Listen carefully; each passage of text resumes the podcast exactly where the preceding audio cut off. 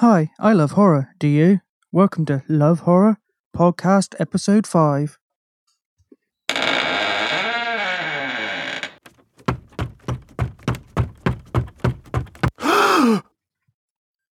Last time I looked at some interesting trivia from Friday the 13th movies, part 3 and 4. This time I'll be looking at horror video games that came out in 2014. Plus, I'm going to cheat a little and also mention a HD remaster of a game that was released in January 2015. Okay, first off, we have Alien Isolation. Alien Isolation is a first person survival stealth horror game by the Creative Assembly and published by Sega. Which is actually quite interesting as the Creative Assembly is mostly known for their Total War series of video games. Which, if you don't know, they are a mix of turn based strategy and real time tactics games set in the past, such as Shogun Total War, which was released in 2000 and set in the 15th to 17th century Japan. Isolation came out on both last gen platforms such as Xbox 360, PS3, and Windows, but also current gen Xbox One and PS4. To date, it has sold over a million copies. Here's a little extract from the description on Wikipedia. The Creative Assembly described Alien Isolation as a survival horror game as opposed to an action shooter designing the game more in line with Ridley Scott's Alien as opposed to James Cameron's more action oriented Aliens. Unlike most other video game adaptations of the Alien franchise, Alien Isolation features a single alien for most of the title's duration that cannot be killed, requiring the player to use stealth tactics in order to survive. Although the game features some weapons, they will be lethal only against human occupants and android working Joes. The player can also finish the game by not killing any humans using non lethal methods. Instead of following a predetermined path, the artificial intelligence, AI, of the alien has been programmed to actively hunt the player by sight, sound, and smell. The alien AI was programmed with a complex set of behavioral designs that unlock as it encounters the player, creating an illusion that the alien learns from each encounter with the player and apparently adjusts its hunting strategy. It sounds like a very intriguing game. I haven't played this particular game yet, but I have played some of the older titles such as Aliens vs Predator and Alien vs Predator 2.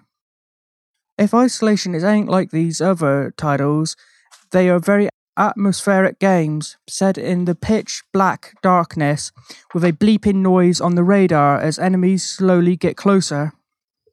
So definitely sounds like a game worth checking out.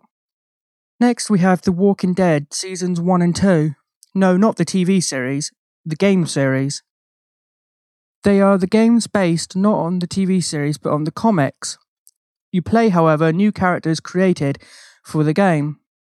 They were released as five episodes and then a sixth episode to bridge the gap in, in between the two seasons. Then season 2 was released with a further 5 episodes. So instead of buying a full game for say 30 to 60 pounds, you can buy the individual episodes for just a few pounds or dollars. Which is something that Telltale Games is known for doing. They have released episodic games of Sam and Max, Back to the Future, and even Jurassic Park. The game is mostly an adventure game with multiple choices and your and your saves even uh, carry on from each season. So, for example, once you finish season one and you buy the first episode of season two, you can import your save data. So, your previous choices can impact the game world in season two. Walking Dead the game is available on a plethora of platforms such as 360, PS3, Xbox One, PS4, and PC plus some mobile devices like the iPad and also Android devices. Next, we have The Evil Within. The Evil Within, known in Japan as Psycho Break, is a new survival horror game that feels a lot like the older Resident Evil games. It was released on PC as well as last gen and current gen PlayStations and Xboxes. From the description on Wikipedia The game is played from a third person perspective in which scavenging and for supplies and learning when to fight or run are key factors in surviving. Sebastian, the protagonist, needs to make use of the environment in order to survive. The game world can transform during scripted events as well as through results of player actions, altering locations and creating new paths. Sebastian must use medical items to restore health. Some of these items cause temporary hallucinogenic effects. By collecting vials of green fluid throughout the game, players can upgrade his abilities. The Evil Within got mostly positive reviews from the critics. It is quite a creepy game and well worth your time looking into, especially if you like the older Res Evil games. I've played this from start to finish, and if you like the older Resident Evil games, such as Resident Evil 1, 2, Code Veronica, I think you'll really enjoy The Evil Within. Now, lastly, I'm going to be cheating here, as I mentioned at the beginning. This one is technically not a 2014 release, it's a 2015 release, at least here in Europe. Resident Evil Remake Remastered. Originally released as an exclusive to the Nintendo GameCube in 2002, Resident Evil was a ground up remake of the first Resident Evil game from 1996. In January 2015, a HD remaster was released of it for Xbox 360, Xbox One, PS3, PS4, and PC, and it is the horror game that I am currently playing now. I really recommend it, it's great. It is exactly what you'd want from a remake.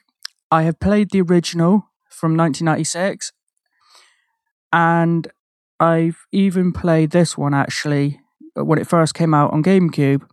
I've also played all, well all the Resident Evils. I played two, three, Veronica, the one on the ship I've completely forgotten the name of off the top of my head, and four, five, and some of the spin offs. I've seen all of the live action movies and the two 3D movies. And this is exactly what you'd want from a remake of the original game. It feels as, exactly like the same game. It's set in the same mansion, same storyline, but the graphics are completely remade and it just feels perfect remake. It really is a perfect remake. So if you re- if you really like the Resident Evil games or you've never played a Resident Evil game, I really recommend you check this out. It's a Resident Evil remake remastered. So next time we'll be looking at trivia again from Friday the 13th films, this time from parts 5 and 6, so please come back next week. Also, as a reminder, you can find and subscribe to this podcast on iTunes. If you have any suggestions for the next episode or just this podcast in general, then you can email me at lovehorrorpodcast at yahoo.co.uk. That's lovehorrorpodcast, all one word without the question mark. Lovehorrorpodcast at yahoo.co.uk. Thanks for tuning in.